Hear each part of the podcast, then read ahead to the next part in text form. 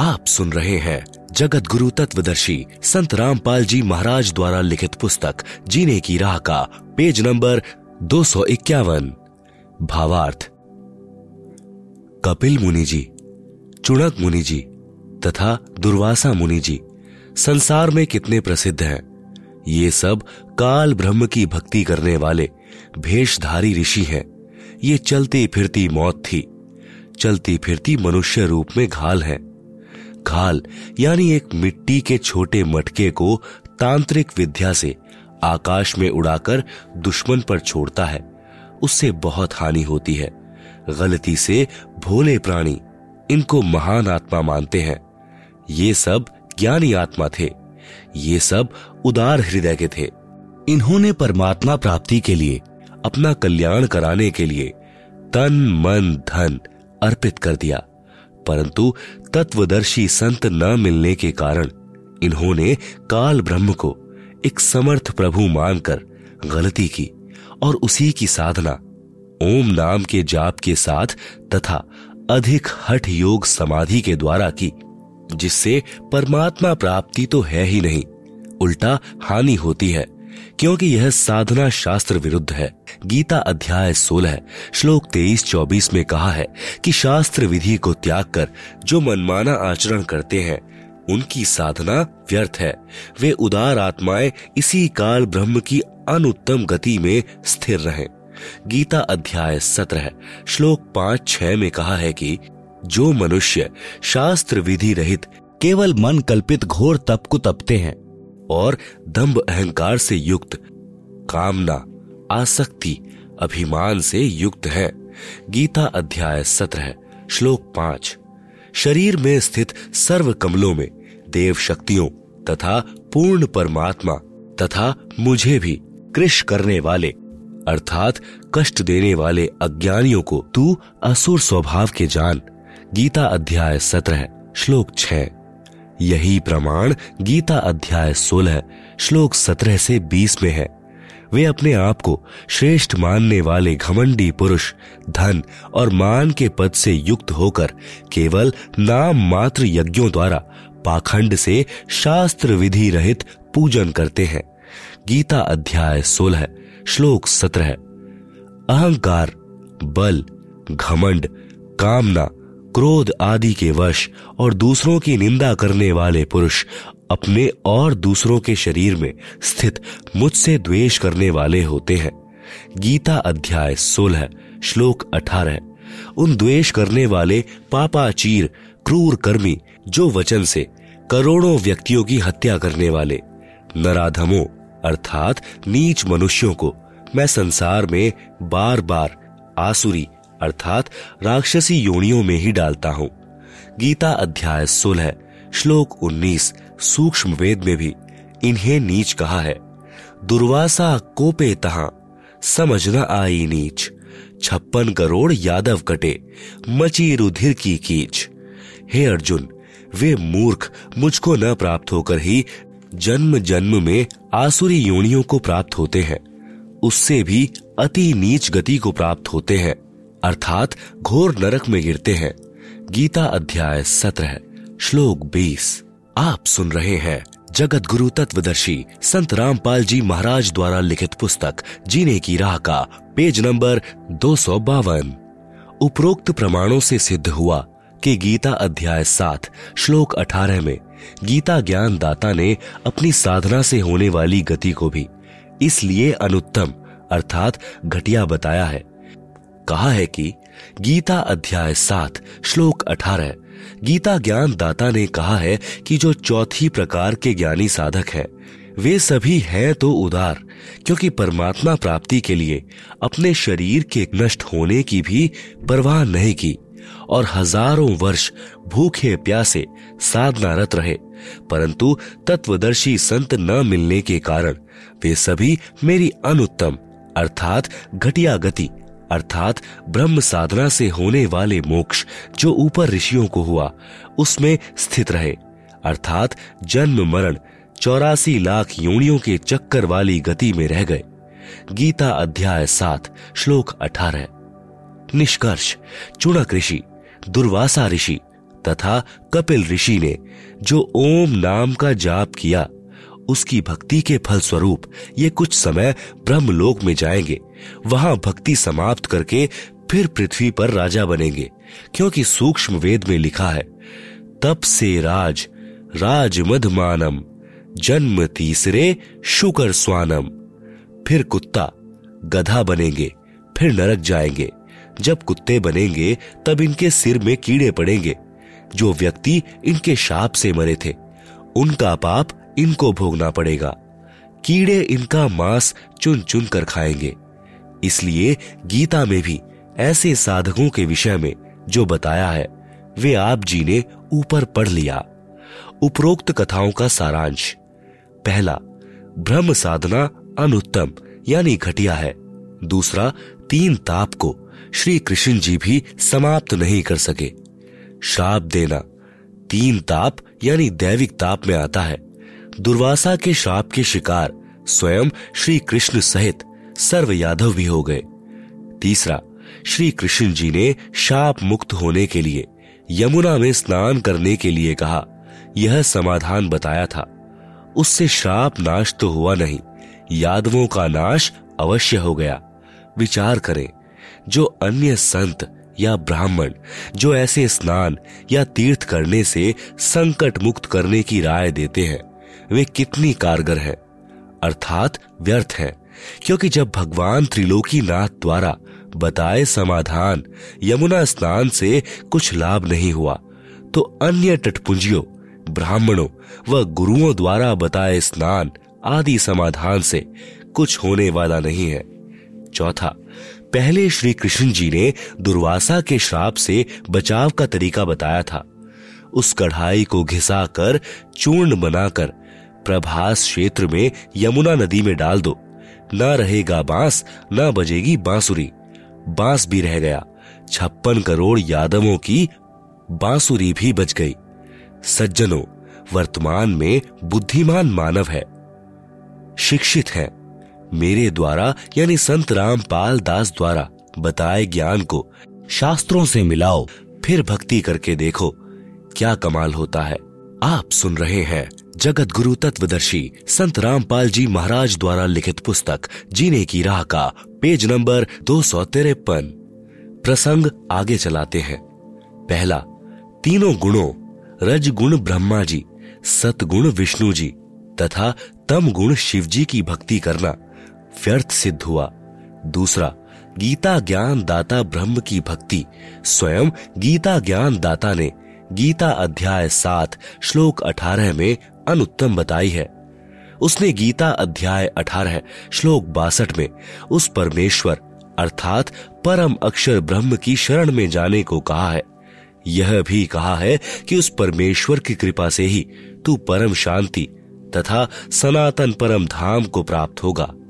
तीसरा, गीता अध्याय पंद्रह श्लोक एक से चार में संसार रूपी वृक्ष का वर्णन है तथा तत्वदर्शी संत की पहचान भी बताई है। संसार रूपी वृक्ष के सब हिस्से, जड़े यानी मूल कौन परमेश्वर है, तना कौन प्रभु है, डार कौन प्रभु है, शाखाएं कौन कौन देवता है, पात रूप संसार बताया है। इसी अध्याय पंद्रह श्लोक सोलह में स्पष्ट किया है कि पहला शर पुरुष यानी यह इक्कीस ब्रह्मांड का प्रभु है। इसे ब्रह्म, काल ब्रह्म, ज्योति निरंजन भी कहा जाता है। यह नाशवान है। हम इसके लोक में रह रहे हैं। हमें इसके लोक से मुक्त होना है तथा अपने परमात्मा कबीर जी के पास सत्यलोक में जाना है। दूसरा, अक्षर पुरुष यह सात संख ब्रह्मांडों का प्रभु है। यह भी नाशवान है। हमने इसके सात संख ब्रह्मांडों के क्षेत्र से होकर सत्यलोक जाना है, इसलिए इसका टोल टैक्स देना है। बस इससे हमारा इतना ही काम है। गीता अध्याय पंद्रह श्लोक सत्रह में कहा है कि उत्तमः पुरुषः तु अन्यः परमात्मा इति उदाहृतः यः लोकत्रयम् आविश्य विभर्ति अव्ययः ईश्वरः। सरलार्थ, गीता अध्याय पंद्रह श्लोक सोलह में कहे दो पुरुष, एक शर पुरुष, दूसरा अक्षर पुरुष है। इन दोनों से अन्य है उत्तम पुरुष अर्थात पुरुषोत्तम। उसी को परमात्मा कहते हैं जो तीनों लोकों में प्रवेश करके सबका धारण पोषण करता है। वह वास्तव में अविनाशी परमेश्वर है। गीता अध्याय पंद्रह श्लोक सत्रह, गीता अध्याय तीन श्लोक चौदह पंद्रह में भी स्पष्ट किया है कि सर्वगतम ब्रह्म अर्थात सर्वव्यापी परमात्मा जो सचिदानंद घन ब्रह्म है उसे वासुदेव भी कहते हैं, जिसके विषय में गीता अध्याय सात श्लोक उन्नीस में कहा है, वही सदा यज्ञों अर्थात धार्मिक अनुष्ठानों में प्रतिष्ठित है अर्थात इष्ट रूप में पूज्य है। पूर्ण गुरु से दीक्षा लेकर मर्यादा में रहकर भक्ति करो। इस प्रकार जीने की राह पर चलकर संसार में सुखी जीवन जिए तथा मोक्ष रूपी मंजिल को प्राप्त करें। आप सुन रहे हैं जगत गुरु तत्वदर्शी संत रामपाल जी महाराज द्वारा लिखित पुस्तक जीने की राह का पेज नंबर दो सौ चौवन। सृष्टि रचना, सूक्ष्म वेद से निष्कर्ष रूप सृष्टि रचना का वर्णन। प्रभु प्रेमी आत्माएं प्रथम बार निम्न सृष्टि रचना को पढ़ेंगे तो ऐसे लगेगा जैसे दंत कथा हो, परंतु सर्व पवित्र सदग्रंथों के प्रमाणों को पढ़कर दांतों तले उंगली दबाएंगे कि यह वास्तविक अमृत ज्ञान कहाँ छुपा था। कृपया धैर्य के साथ पढ़ें तथा इस अमृत ज्ञान को सुरक्षित रखें। आपकी एक सौ एक पीढ़ी तक काम आएगा। पवित्र आत्माएं कृपया सत्यनारायण यानी अविनाशी प्रभु यानी सतपुरुष द्वारा रची सृष्टि रचना का वास्तविक ज्ञान पढ़ें। पहला, पूर्ण ब्रह्म। इस सृष्टि रचना में सतपुरुष सतलोक का स्वामी यानी प्रभु, अलख पुरुष अलख लोक का स्वामी यानी प्रभु, अगम पुरुष अगम लोक का स्वामी यानी प्रभु तथा अनामी पुरुष अनामी अकह लोक का स्वामी यानी प्रभु तो एक ही पूर्ण ब्रह्म है जो वास्तव में अविनाशी प्रभु है, जो भिन्न भिन्न रूप धारण करके अपने चारों लोकों में रहता है, जिसके अंतर्गत असंख्य ब्रह्मांड आते हैं। दूसरा, पर ब्रह्म। यह केवल सात संख ब्रह्मांड का स्वामी यानी प्रभु है। यह अक्षर पुरुष भी कहलाता है, परंतु यह तथा इसके ब्रह्मांड भी वास्तव में अविनाशी नहीं है। तीसरा, ब्रह्म। यह केवल इक्कीस ब्रह्मांड का स्वामी यानी प्रभु है। इसे शर पुरुष ज्योति निरंजन काल आदि उपमा से जाना जाता है। यह तथा इसके सर्व ब्रह्मांड नाशवान है। उपरोक्त तीनों पुरुषों यानी प्रभुओं का प्रमाण पवित्र श्रीमद् भगवद गीता अध्याय पंद्रह श्लोक सोलह सत्रह में भी है। चार, ब्रह्मा। ब्रह्मा इसी ब्रह्म का ज्येष्ठ पुत्र है। विष्णु मध्य वाला पुत्र है तथा शिव अंतिम तीसरा पुत्र है।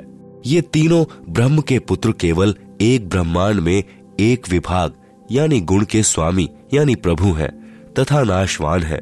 विस्तृत विवरण के लिए कृपया पढ़ें निम्नलिखित सृष्टि रचना।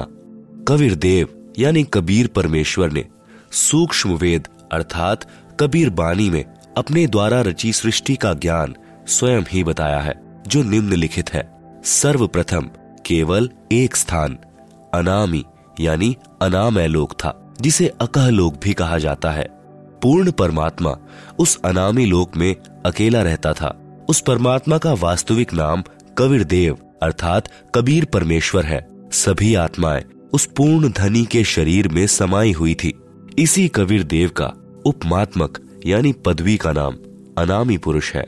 पुरुष का अर्थ प्रभु होता है। प्रभु ने मनुष्य को अपने ही स्वरूप में बनाया है, इसलिए मानव का नाम भी पुरुष ही पड़ा है। अनामी पुरुष के एक रोम यानी शरीर के बाल का प्रकाश संक सूर्यों की रोशनी से भी अधिक है। विशेष, जैसे किसी देश के आदरणीय प्रधानमंत्री जी का शरीर का नाम तो अन्य होता है तथा पद का उपमात्मक यानी पदवी का नाम प्रधानमंत्री होता है।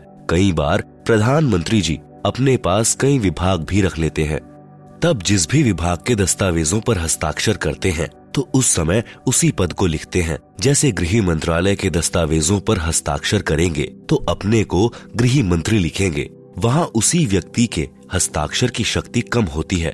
इसी प्रकार कबीर परमेश्वर यानी कबीर देव की रोशनी में अंतर भिन्न भिन्न लोकों में होता जाता है।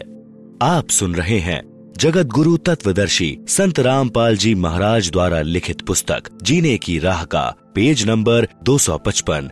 इस पेज पर परमेश्वर कबीर साहिब के असंख्य ब्रह्मांडों का लघु चित्र है जिसे आप पुस्तक में देख सकते हैं। आप सुन रहे हैं जगत गुरु तत्वदर्शी संत रामपाल जी महाराज द्वारा लिखित पुस्तक जीने की राह का पेज नंबर दो सौ छप्पन। ठीक इसी प्रकार पूर्ण परमात्मा कबीर देव यानी कबीर परमेश्वर ने नीचे के तीन और लोकों अगम लोक, अलख लोक, सतलोक की रचना शब्द वचन से की। यही पूर्ण ब्रह्म परमात्मा कबीर देव यानी कबीर परमेश्वर ही अगम लोक में प्रकट हुआ तथा कबीर देव यानी कबीर परमेश्वर अगम लोक का भी स्वामी है तथा वहां इनका उपमात्मक यानी पदवी का नाम अगम पुरुष अर्थात अगम प्रभु है।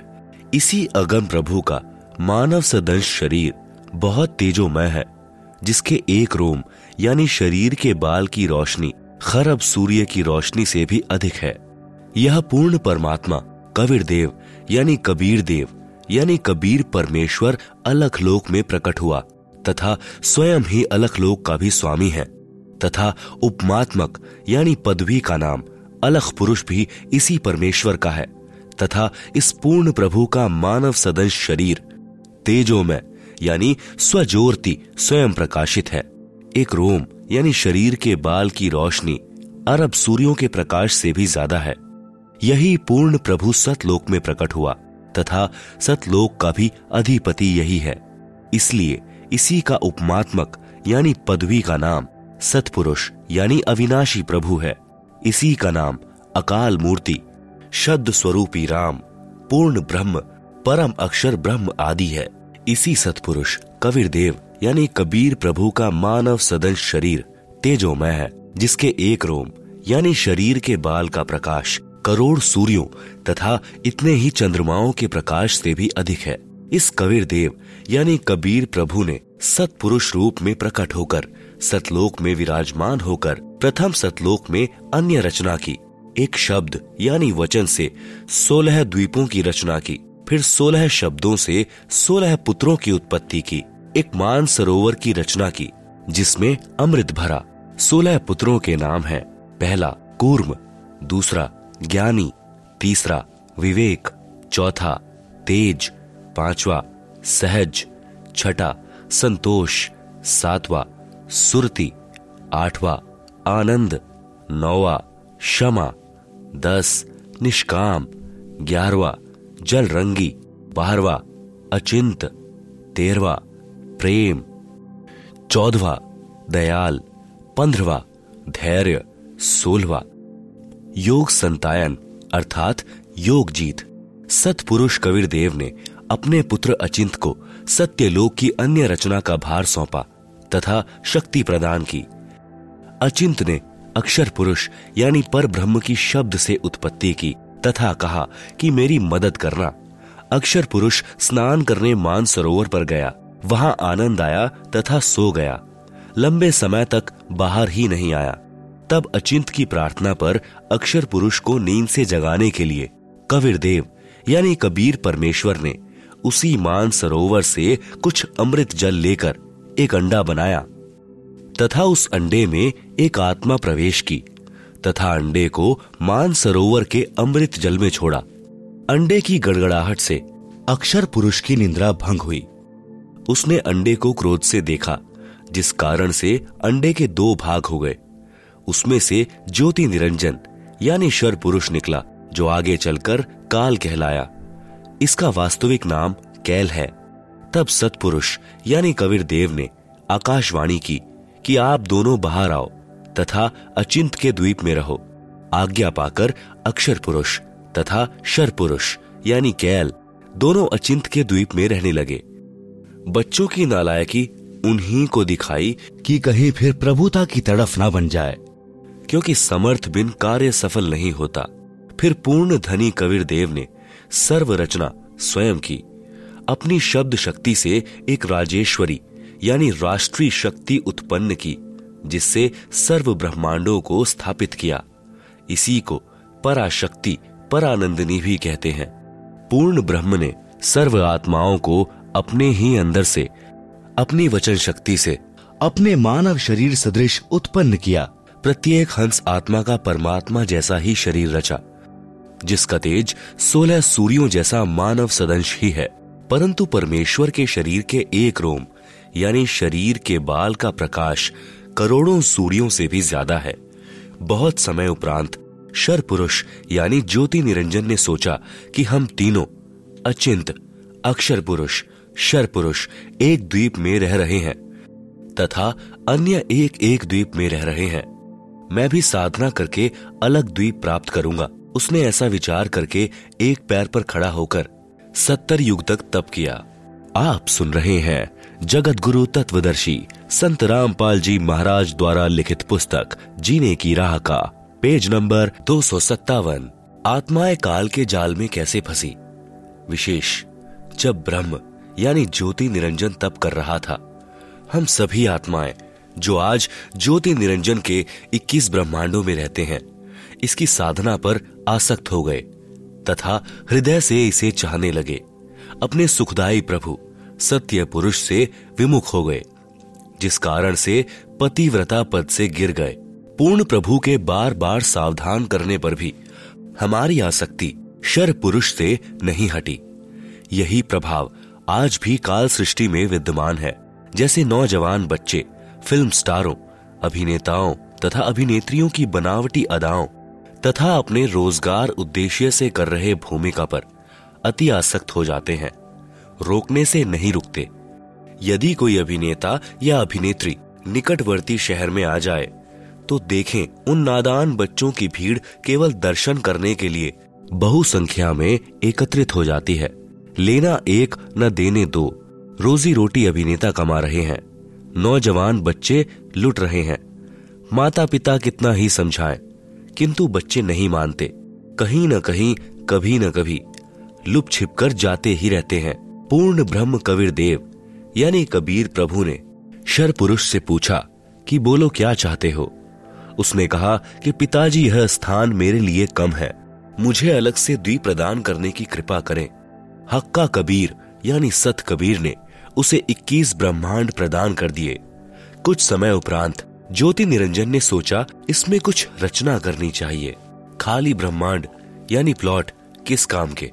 यह विचार कर सत्तर युग तप करके पूर्ण परमात्मा कबीर देव यानी कबीर प्रभु से रचना सामग्री की याचना की।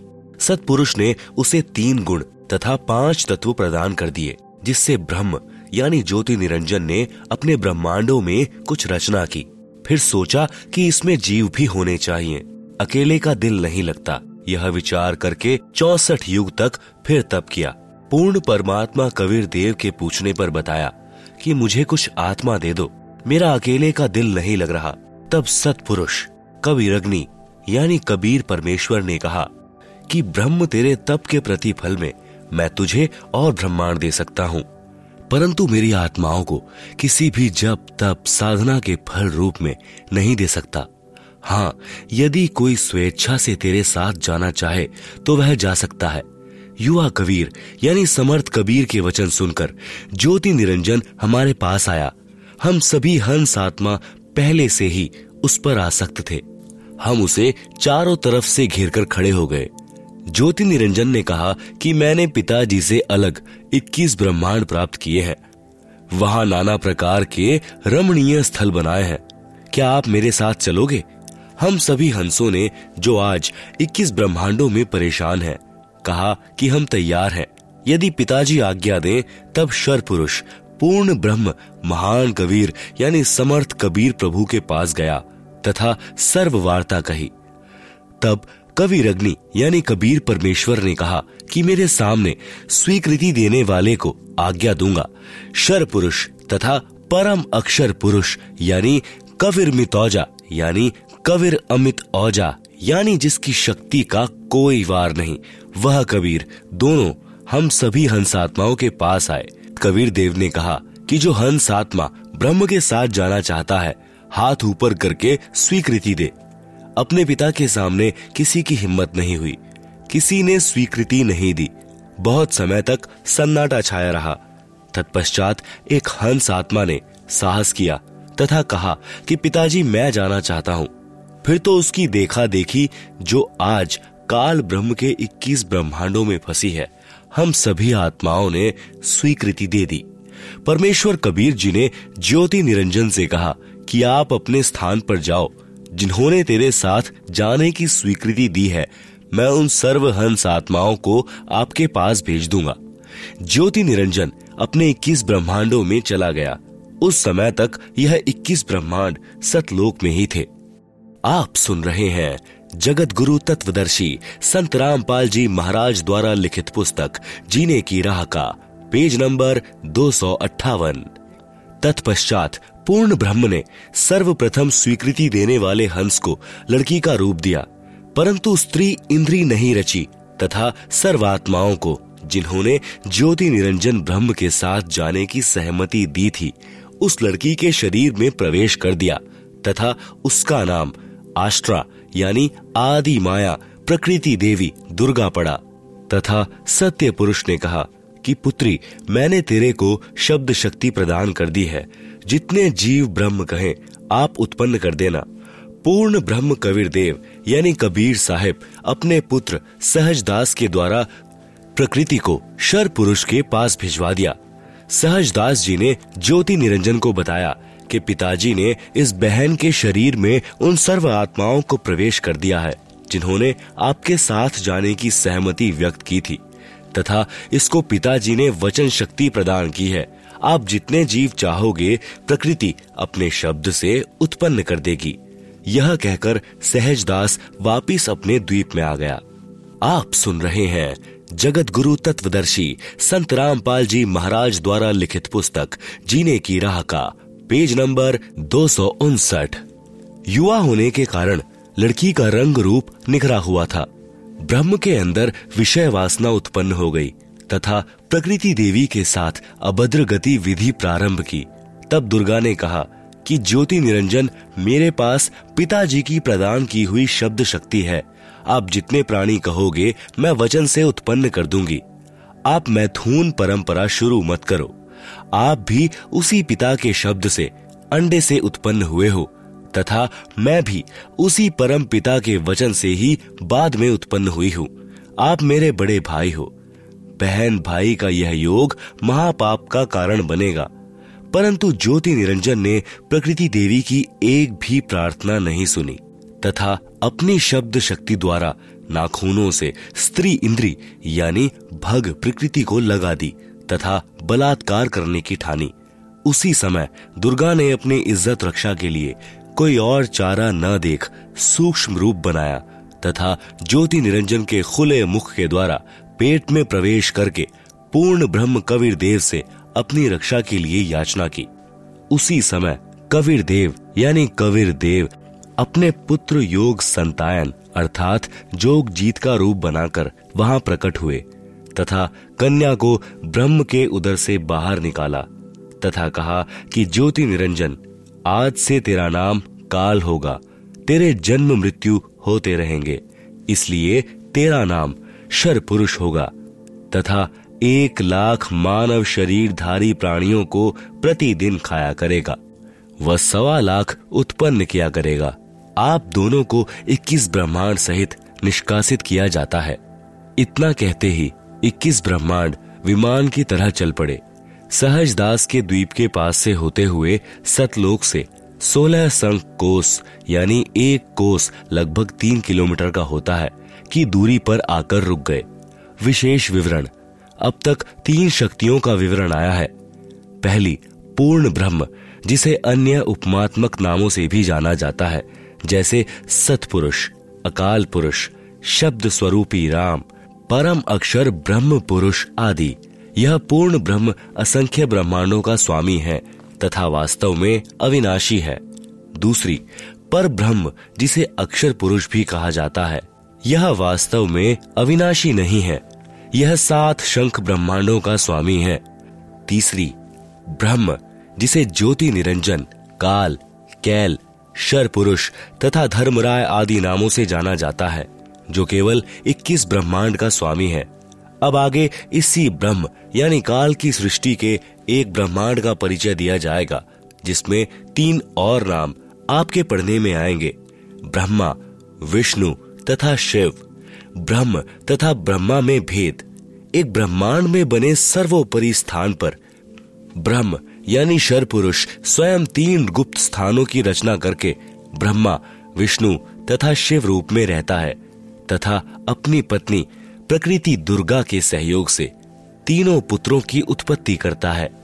आप सुन रहे हैं जगत गुरु तत्वदर्शी संत रामपाल जी महाराज द्वारा लिखित पुस्तक जीने की राह का पेज नंबर दो सौ साठ। इस पेज पर काल के एक ब्रह्मांड का लघु चित्र है, जिसे आप पुस्तक में देख सकते हैं।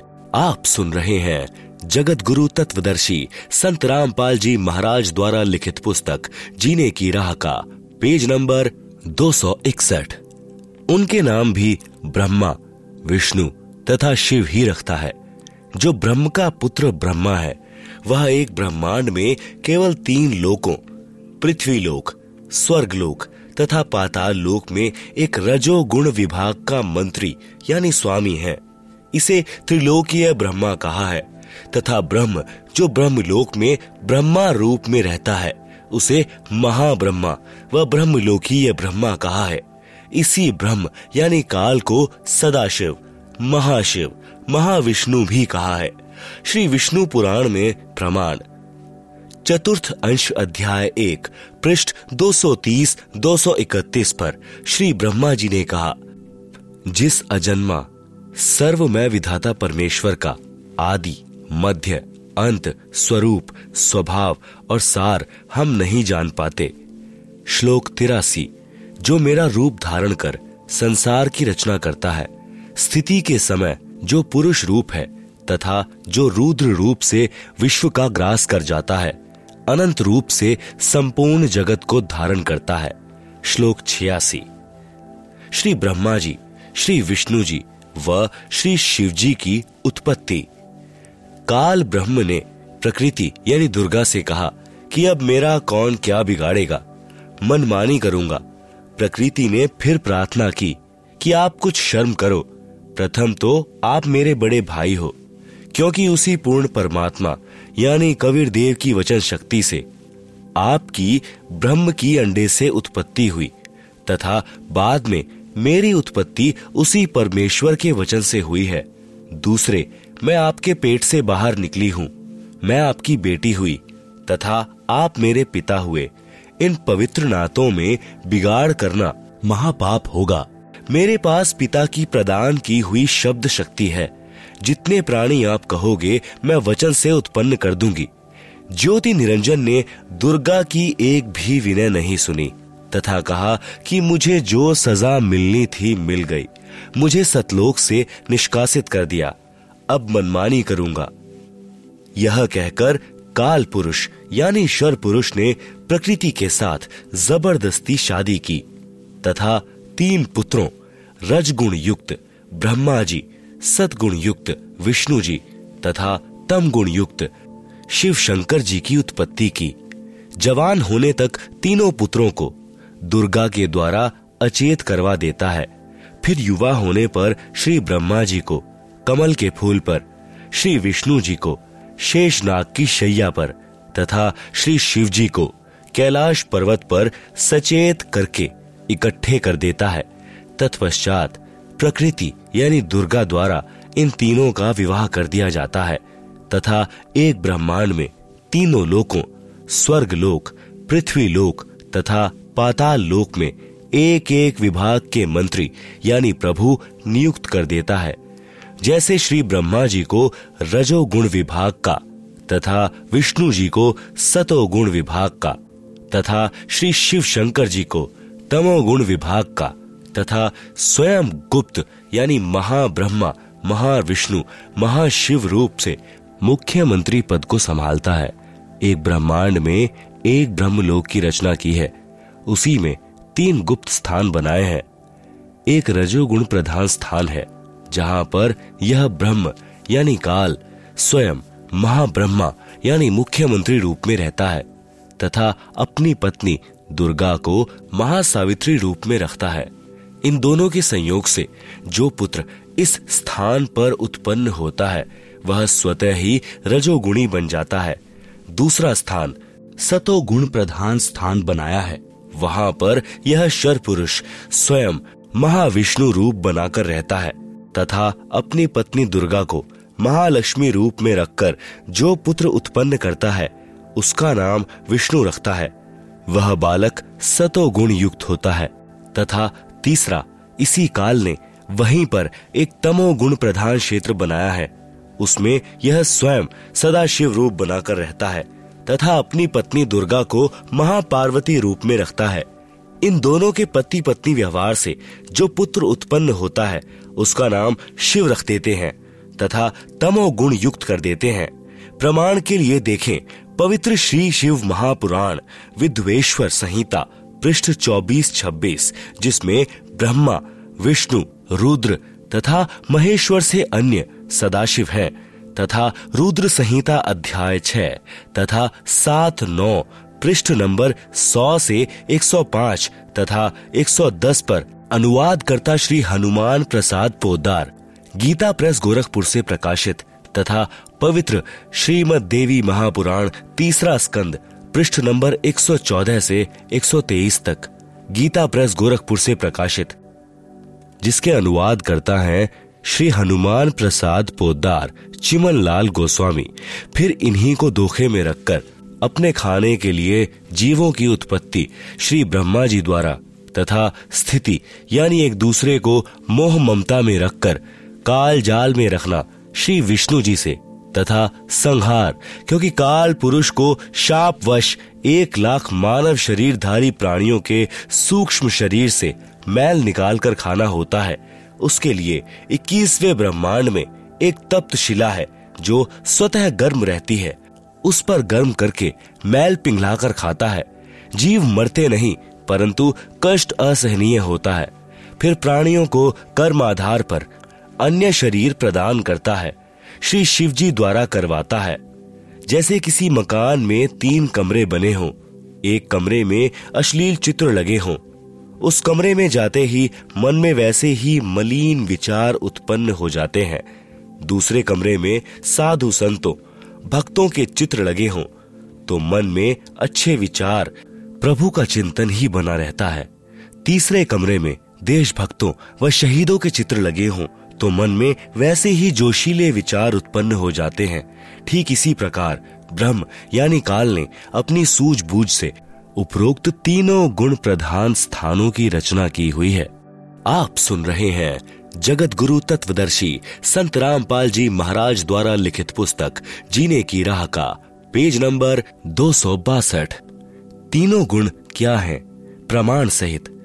तीनों गुण रजगुण ब्रह्मा जी, सतगुण विष्णु जी, तम गुण शिव जी हैं। ब्रह्म यानी काल तथा प्रकृति यानी दुर्गा से उत्पन्न हुए हैं तथा तीनों नाशवान हैं। प्रमाण गीता प्रेस गोरखपुर से प्रकाशित श्री शिव महापुराण, जिसके संपादक हैं श्री हनुमान प्रसाद पोदार, पृष्ठ संख्या चौबीस से छब्बीस, विद्वेश्वर संहिता तथा पृष्ठ एक सौ दस, अध्याय नौ, रुद्र संहिता। इस प्रकार ब्रह्मा, विष्णु तथा शिव तीनों देवताओं में गुण हैं, परंतु शिव यानी ब्रह्मकाल गुणातीत कहा गया है। दूसरा प्रमाण गीता प्रेस गोरखपुर से प्रकाशित श्रीमद् देवी भागवत पुराण, जिसके संपादक हैं श्री हनुमान प्रसाद पोदार चिमन लाल गोस्वामी, तीसरा स्कंद अध्याय पांच पृष्ठ एक सौ तेईस। भगवान विष्णु ने दुर्गा की स्तुति की, कहा कि मैं यानी विष्णु, ब्रह्मा तथा शंकर तुम्हारी कृपा से विद्यमान है। हमारा तो आविर्भाव यानी जन्म तथा तिरोभाव यानी मृत्यु होती है। हम नित्य यानी अविनाशी नहीं है। तुम ही नित्य हो, जगत जननी हो, प्रकृति और सनातनी देवी हो।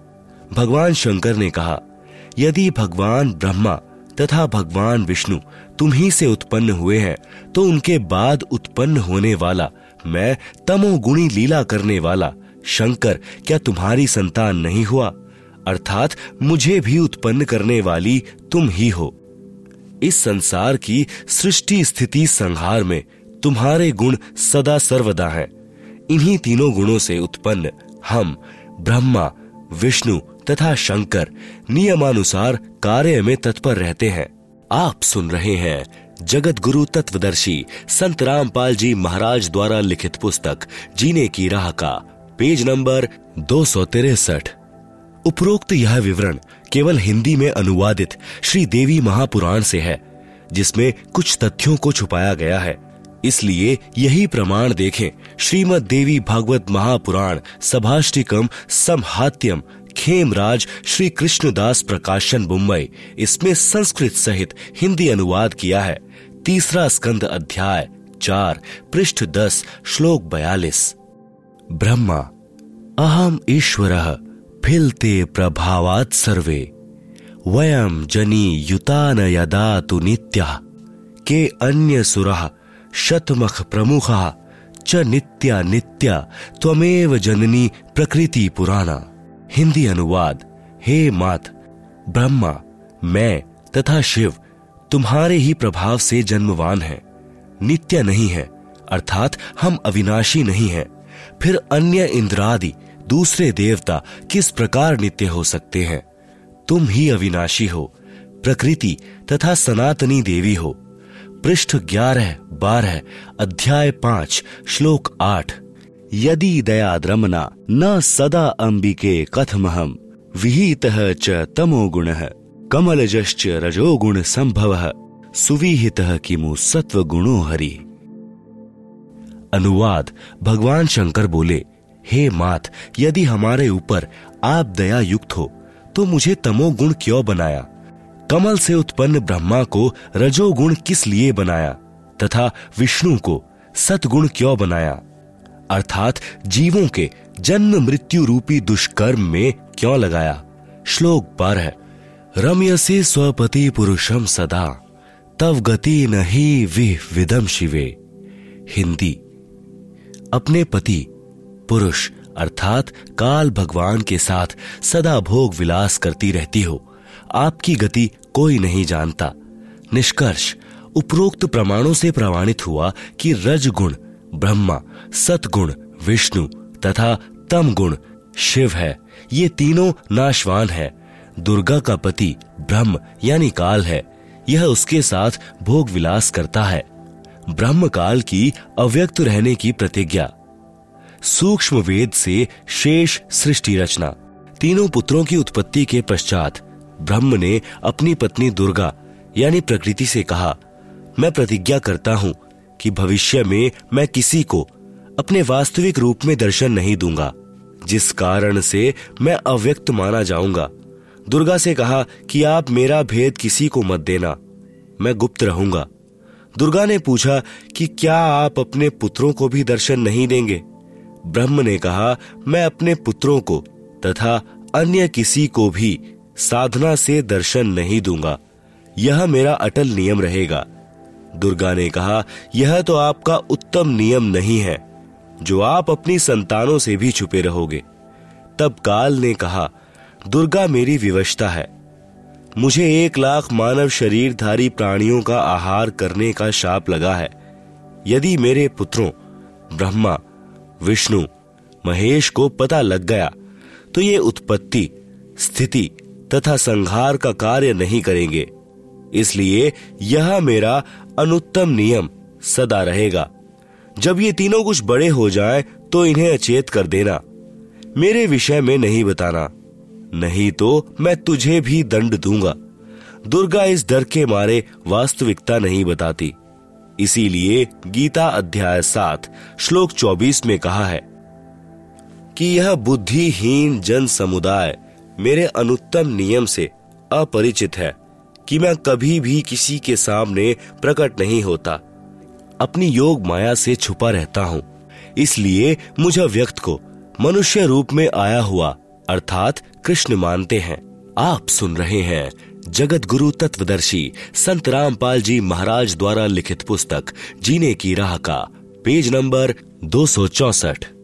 अबुद्ध यानी बुद्धिहीन, मम यानी मेरे, अनुत्तमम यानी अनुत्तम अर्थात घटिया, अव्ययम यानी अविनाशी, परम भावम यानी विशेष भाव को, अजानंत है यानी न जानते हुए, माम अव्यक्तम यानी मुझ अव्यक्त को, व्यक्तिम यानी मनुष्य रूप में, आपन्नम यानी आया, मन्यन्ते यानी मानते हैं, अर्थात मैं कृष्ण नहीं हूं।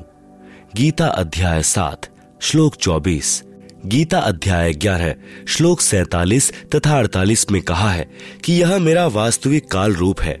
इसके दर्शन अर्थात ब्रह्म प्राप्ति न वेदों में वर्णित विधि से, न जप से, न तप से तथा न किसी क्रिया से हो सकती है। जब तीनों बच्चे युवा हो गए तब माता भवानी प्रकृति यानी अष्टंगी ने कहा कि तुम सागर मंथन करो। प्रथम बार सागर मंथन किया तो ज्योति निरंजन ने अपने श्वासों द्वारा चार वेद उत्पन्न किए। उनको गुप्तवाणी द्वारा आज्ञा दी कि सागर में निवास करो। चारों वेद निकले। वह ब्रह्मा ने लिए वस्तु लेकर तीनों बच्चे माता के पास आए। तब माता ने कहा कि चारों वेदों को ब्रह्मा रखे, वह पढ़े। नोट: वास्तव में पूर्ण ब्रह्म ने ब्रह्म अर्थात काल को पांच वेद प्रदान किए थे, लेकिन ब्रह्म ने केवल चार वेदों को प्रकट किया। पांचवा वेद छुपा दिया, जो पूर्ण परमात्मा ने स्वयं प्रकट होकर कबीर गिरभी अर्थात कबीर वाणी यानी कबीर वाणी द्वारा लोकोक्तियों व दोहों के माध्यम से प्रकट किया है। दूसरी बार सागर मंथन किया तो तीन कन्याएं मिली। माता ने तीनों को बांट दिया। प्रकृति दुर्गा ने अपने ही अन्य तीन रूप सावित्री, लक्ष्मी तथा पार्वती धारण किए तथा समुद्र में छुपा दी। सागर मंथन के समय बाहर आ गई। वहीं प्रकृति तीन रूप हुई तथा भगवान ब्रह्मा को सावित्री, भगवान विष्णु को लक्ष्मी, भगवान शंकर को पार्वती पत्नी रूप में दी। तीनों ने भोग विलास किया। सुर तथा असुर दोनों पैदा हुए। जब तीसरी बार सागर मंथन किया तो चौदह रत्न ब्रह्मा को तथा अमृत विष्णु को व देवताओं को, मद यानी शराब असुरों को तथा विष परमार्थ शिव ने अपने कंठ में ठहराया। यह तो बहुत बाद की बात है। जब ब्रह्मा वेद पढ़ने लगा तो पता चला कि कोई सर्व ब्रह्मांडों की रचना करने वाला, कुल का मालिक, पुरुष यानी प्रभु और है। तब ब्रह्मा जी ने विष्णु जी व शंकर जी को बताया कि वेदों में वर्णन है कि सृजनहार कोई और प्रभु है, परंतु वेद कहते हैं कि भेद हम भी नहीं जानते। उसके लिए संकेत हैं कि किसी तत्वदर्शी संत से पूछो। तब ब्रह्मा माता के पास आया और सब वृतांत सुनाया। माता कहा करती थी कि मेरे अतिरिक्त और कोई नहीं है, मैं ही करता हूँ, मैं ही सर्वशक्तिमान हूँ। परंतु ब्रह्मा ने कहा कि वेद ईश्वर कृत है, यह झूठ नहीं हो सकते। दुर्गा ने कहा कि तेरा पिता तुझे दर्शन नहीं देगा, उसने प्रतिज्ञा की हुई है।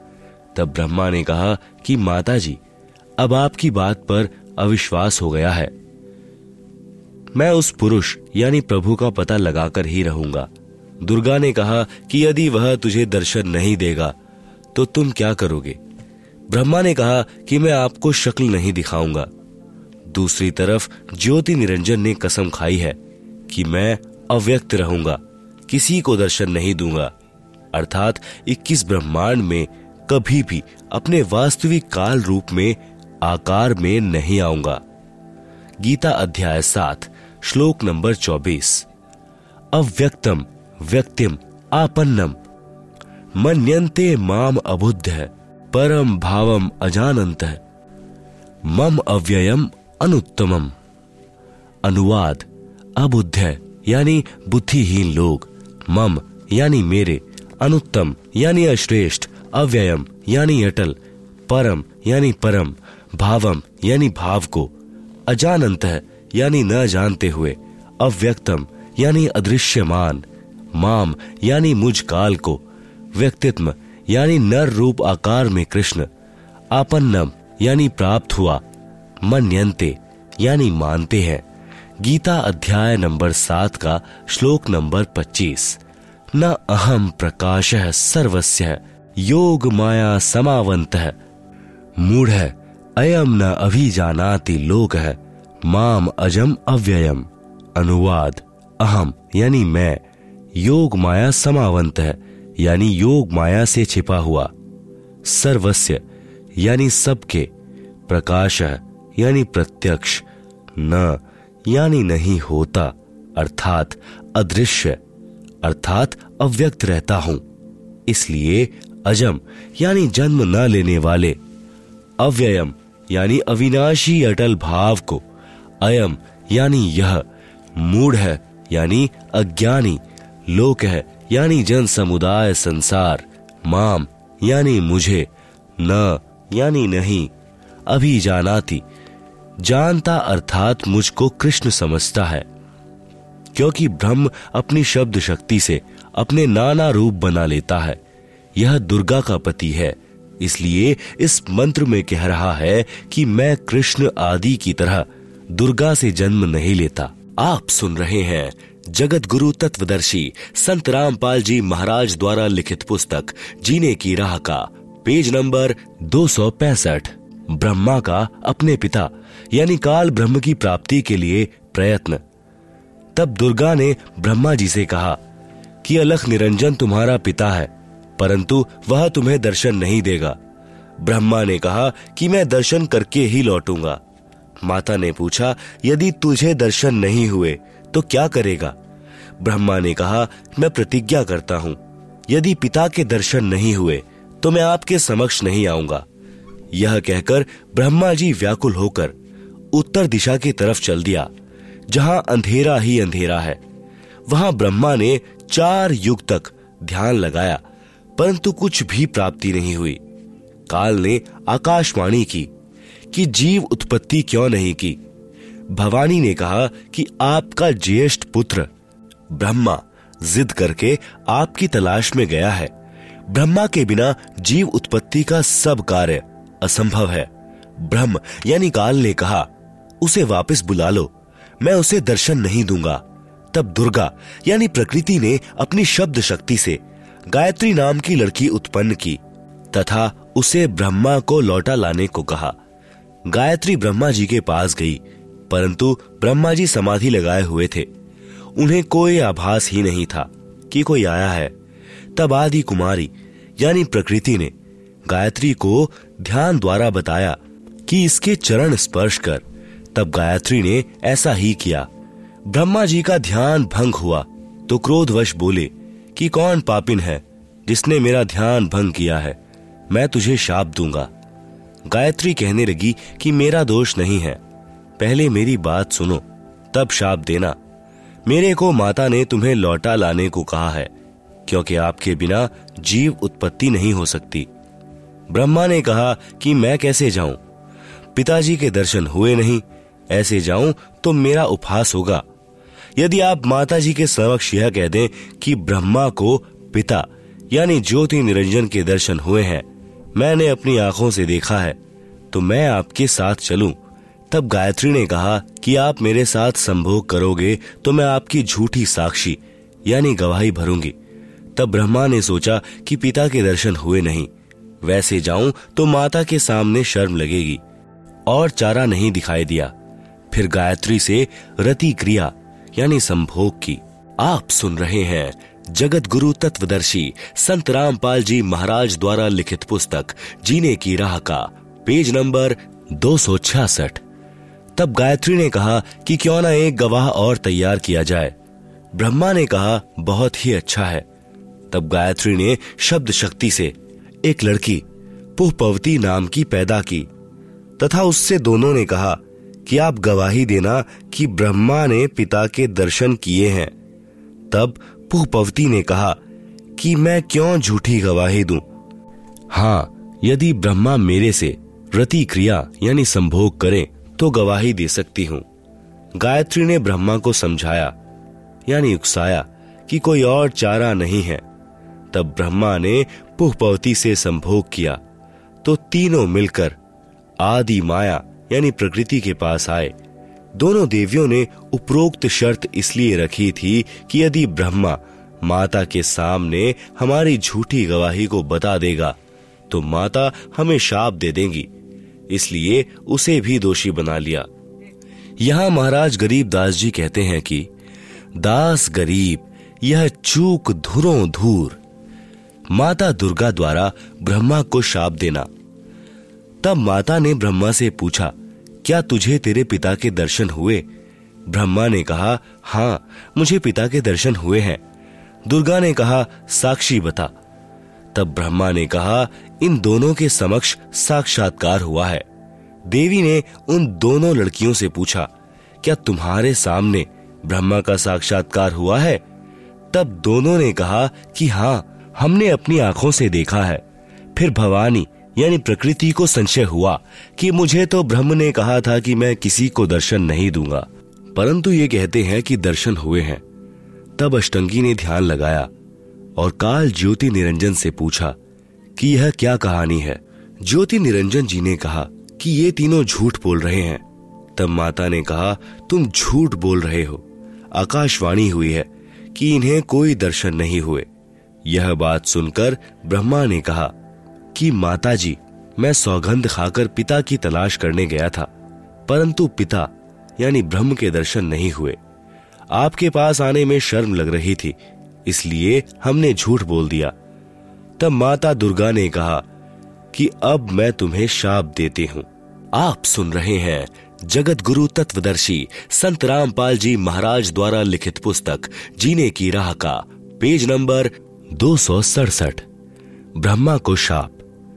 तेरी पूजा जग में नहीं होगी, आगे तेरे वंशज होंगे, वे बहुत पाखंड करेंगे, झूठी बात बनाकर जग को ठगेंगे। ऊपर से तो कर्मकांड करते दिखाई देंगे, अंदर से विकार करेंगे, कथा पुराणों को पढ़कर सुनाया करेंगे। स्वयं को ज्ञान नहीं होगा कि सदग्रंथों में वास्तविकता क्या है। फिर भी मानवश तथा धन प्राप्ति के लिए गुरु बनकर अनुयायियों को लोक वेद यानी शास्त्र विरुद्ध दंत कथा सुनाया करेंगे। देवी देवों की पूजा करके तथा करवा के दूसरों की निंदा करके कष्ट पर कष्ट उठाएंगे। जो उनके अनुयायी होंगे उनको परमार्थ नहीं बताएंगे, दक्षिणा के लिए जगत को गुमराह करते रहेंगे, अपने आप को सबसे श्रेष्ठ मानेंगे, दूसरों को नीचा समझेंगे। जब माता के मुख से यह सुना तो ब्रह्मा मूर्छित होकर जमीन पर गिर गया, बहुत समय उपरांत होश में आया। गायत्री को शाप। तेरे कई सांड पति होंगे, तू मृतलोक में गाय बनेगी। पुष्पवती को शाप। तेरी जगह गंदगी में होगी, तेरे फूलों को कोई पूजा में नहीं लाएगा। इस झूठी गवाही के कारण तुझे यह नरक भोगना होगा। तेरा नाम केवड़ा केतकी होगा, हरियाणा में कुसोंधी कहते हैं। यह गंदगी कुर्डियों वाली जगह पर होती है। इस प्रकार तीनों को शाप देकर माता भवानी बहुत पछताई। इस प्रकार पहले तो जीव बिना सोचे मन यानी काल निरंजन के प्रभाव से गलत कार्य कर देता है, परंतु जब आत्मा यानी सत्पुरुष अंश के प्रभाव से उसे ज्ञान होता है तो पीछे पछताना पड़ता है। जिस प्रकार माता पिता अपने बच्चों को छोटी सी गलती के कारण ताड़ते हैं क्रोधवश होकर, परंतु बाद में बहुत पछताते हैं, यही प्रक्रिया मन यानी काल निरंजन के प्रभाव से सर्व जीवों में क्रियावान हो रही है।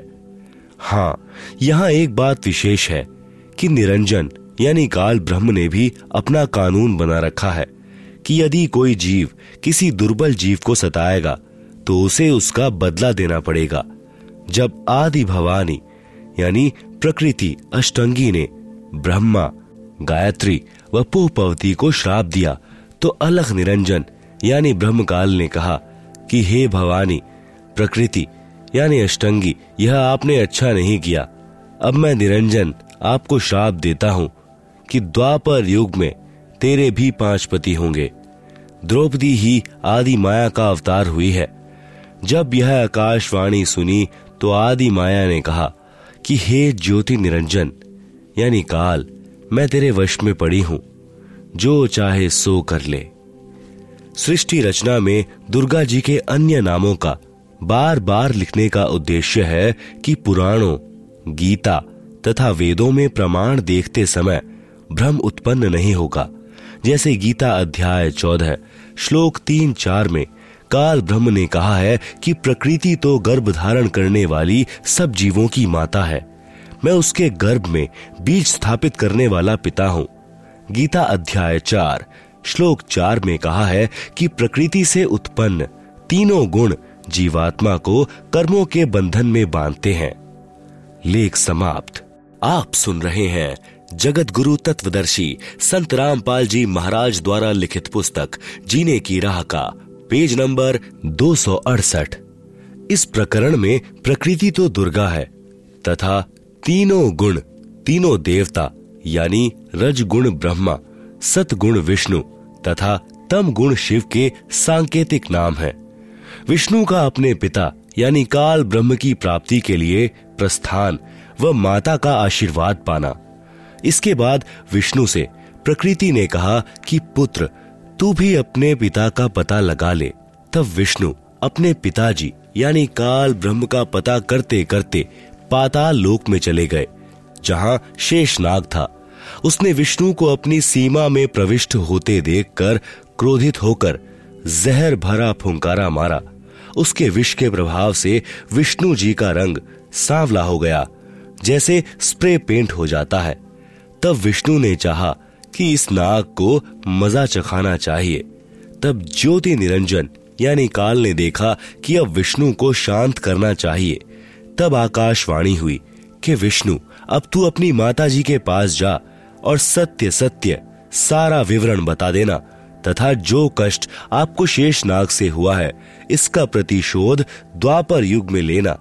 द्वापर युग में आप यानी विष्णु तो कृष्ण अवतार धारण करोगे और काली दह में कालिंद्री नामक नाग शेषनाग का अवतार होगा। ऊंच होई के नीच सतावे, ताकर ओएल यानी बदला मोही सो पावे। जो जीव देई पीर पुनी काहू, हम पुनी ओएल दिवावे ताहू। तब विष्णु जी माता जी के पास आए तथा सत्य सत्य कह दिया कि मुझे पिता के दर्शन नहीं हुए। इस बात से माता यानी प्रकृति बहुत प्रसन्न हुई और कहा कि पुत्र तू सत्यवादी है, अब मैं अपनी शक्ति से पिता से मिलाती हूँ तथा तेरे मन का संशय खत्म करती हूँ। कबीर देख पुत्र तो ही पिता भिटाऊं, तोरे मन का धोखा मिटाऊं। मन स्वरूप करता कह जानो, मनते दूजा और न मानो। स्वर्ग पाताल दौर मन केरा, मन अस्थिर मन अहै अनेरा। निरंकार मन ही को कहिए, मन की यास निष्दिन रहिए। देखूं पलटी शून्य मह ज्योति, जहां पर झिलमिल झालर होती। इस प्रकार माता अष्टंगी प्रकृति ने विष्णु से कहा कि मन ही जग का करता है, यही ज्योति निरंजन है। ध्यान में जो एक हजार ज्योतियां नजर आती हैं वही उसका रूप है। जो शंख घंटा आदि का बाजा सुना, यह महास्वर्ग में निरंजन का ही बज रहा है। तब माता अष्टंगी प्रकृति ने कहा कि हे पुत्र, तुम सब देवों के सरताज हो और तेरी हर कामना व कार्य मैं पूर्ण करूंगी। तेरी पूजा सर्व जग में होगी।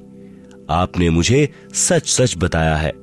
काल के इक्कीस ब्रह्मांडों के प्राणियों की विशेष आदत है कि अपनी व्यर्थ महिमा बनाता है। जैसे दुर्गा जी श्री विष्णु जी को कह रही हैं कि तेरी पूजा जग में होगी, मैंने तुझे तेरे पिता के दर्शन करा दिए। दुर्गा ने केवल प्रकाश दिखाकर श्री विष्णु जी को बहका दिया। श्री विष्णु जी भी प्रभु की यह स्थिति को अपने अनुयायियों को समझाने लगे कि परमात्मा का केवल प्रकाश दिखाई देता है, परमात्मा निराकार है। इसके बाद आदि भवानी रुद्र महेश जी के पास गई तथा कहा कि महेश, तू भी कर ले अपने पिता की खोज। तेरे दोनों भाइयों को तो तुम्हारे पिता के दर्शन नहीं हुए, उनको जो देना था वह प्रदान कर दिया है। अब आप मांगो जो मांगना है। तब महेश ने कहा कि हे जननी, मेरे दोनों बड़े भाइयों को पिता के दर्शन नहीं हुए, फिर प्रयत्न करना व्यर्थ है। कृपा मुझे ऐसा वर दो कि मैं अमर यानी मृत्युंजय हो जाऊं। तब माता ने कहा कि यह मैं नहीं कर सकती, हाँ युक्ति बता सकती हूँ जिससे तेरी आयु सबसे लंबी रहेगी।